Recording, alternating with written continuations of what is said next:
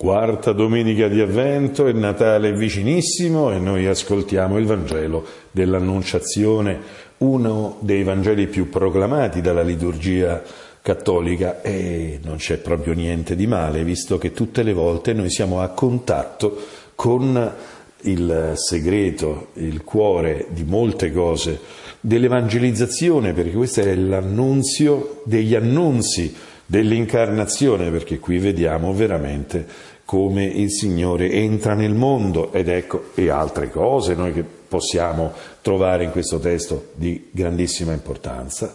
La chiave che noi possiamo uh, cogliere in questa domenica è quella che ci viene fornita dalla prima lettura. La prima lettura è la storia del momento in cui Davide, eh, re che si è stabilito nella sua casa e ha riposo da tutti i suoi nemici all'intorno, dice, beh, voglio fare una cosa bella, io voglio costruire una casa per il Signore, cioè il Tempio. Io sto in una casa di cedro mentre l'arca di Dio sta sotto i teli di una tenda, dice Davide. Come può essere che io sto meglio dell'arca di Dio? Allora voglio costruire una casa per il Signore.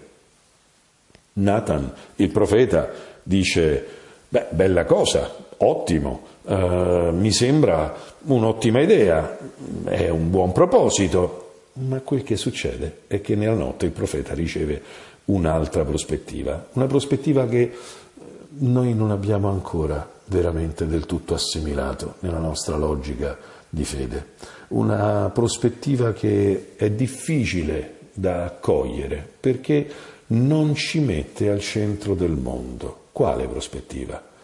Sostanzialmente il Signore dice a Davide, tu costruirai una casa perché io vi abiti? Ma io ti ho preso dal pascolo mentre seguivi il gregge, perché tu fossi il capo del mio popolo. Sono stato con te dovunque sei andato, ho distrutto io i tuoi nemici. Io fisserò un luogo, lo pianterò, lo farò, mm, ci penserò io a queste cose. Non tu costruirai a me una casa, ma io costruirò a te una casa. E addirittura eh, trasla il senso al casato, alla casa in quanto discendenza. Ecco, io sceglierò un tuo discendente e così si inizia a parlare in maniera storica della discendenza del Messia, a cui questa profezia fa riferimento. Il punto è, non tu costruisci me, ma io costruisco te. Questa cosa non l'abbiamo veramente assimilata fino in fondo. Infatti, nell'annunciazione noi dobbiamo stare molto attenti al rapporto di forze fra quel che l'arcangelo Gabriele annunzia e quel che Maria dice. Maria di fatto è posta di fronte all'impossibile. Quel che Dio gli sta annunziando non è una cosa a cui lei debba rispondere Ecco, mi sembra giusto, ora mi impegno, vedrai, ora produco eh, un messia, vedrai come te lo faccio bene. No, questa è un'assurdità, questa è una ridicolaggine. Non è l'uomo che costruisce la strada della salvezza, è Dio che ci salva e noi ci lasciamo salvare entrando in sinergia con Lui.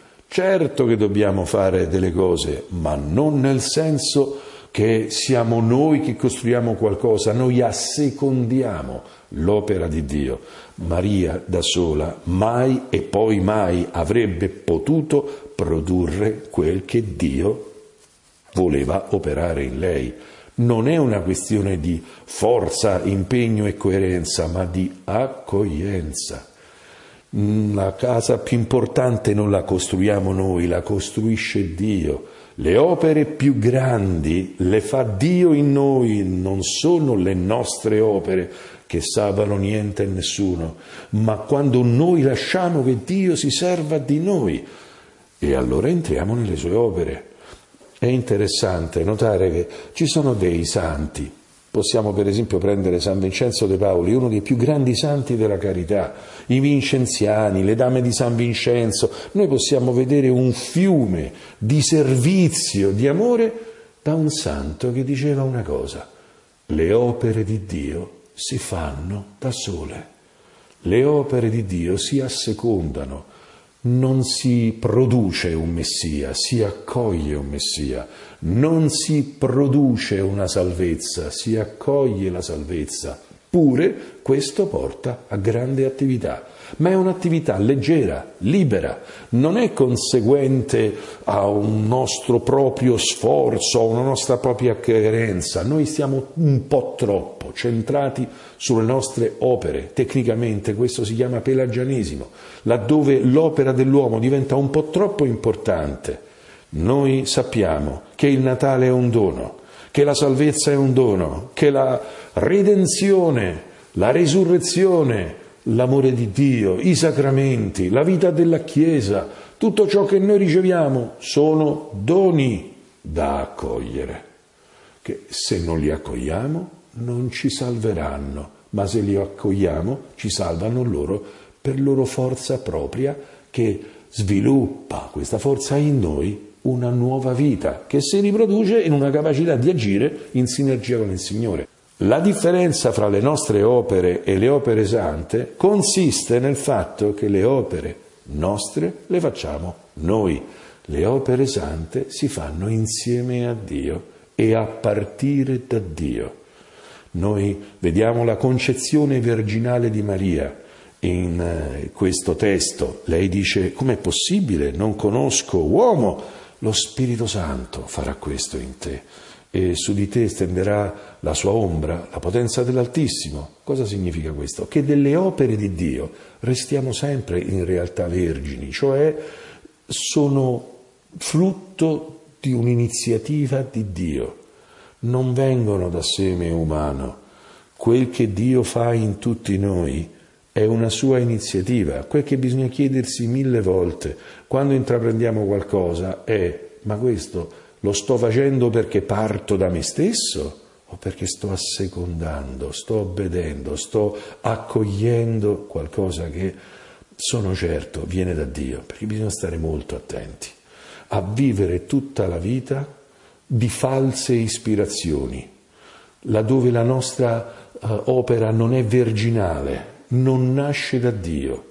Tante volte, diceva lo stesso San Vincenzo De Paoli, anziché mettersi a intraprendere non si sa quale opera, passare un tempo davanti al Signore, davanti al Santissimo Sacramento ed aspettare che Lui ci ispiri e lasciare che Lui ci guidi.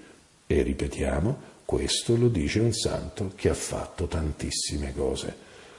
Quante non se ne riesce a vedere il limite per quanto fu eccezionale nel suo servizio. E questo lo troviamo qua e là in tutti coloro che hanno ah, grande amore, grande carità, grande servizio. È un servizio leggero perché non è centrato sulla propria iniziativa, ma sull'iniziativa di Dio. Che il Signore veramente ci permetta in questo Natale che arriva di aprirci alla sua opera e di non essere più schiavi delle nostre iniziative, ma liberi di accogliere la sua potenza e lo Spirito Santo che agisce in noi.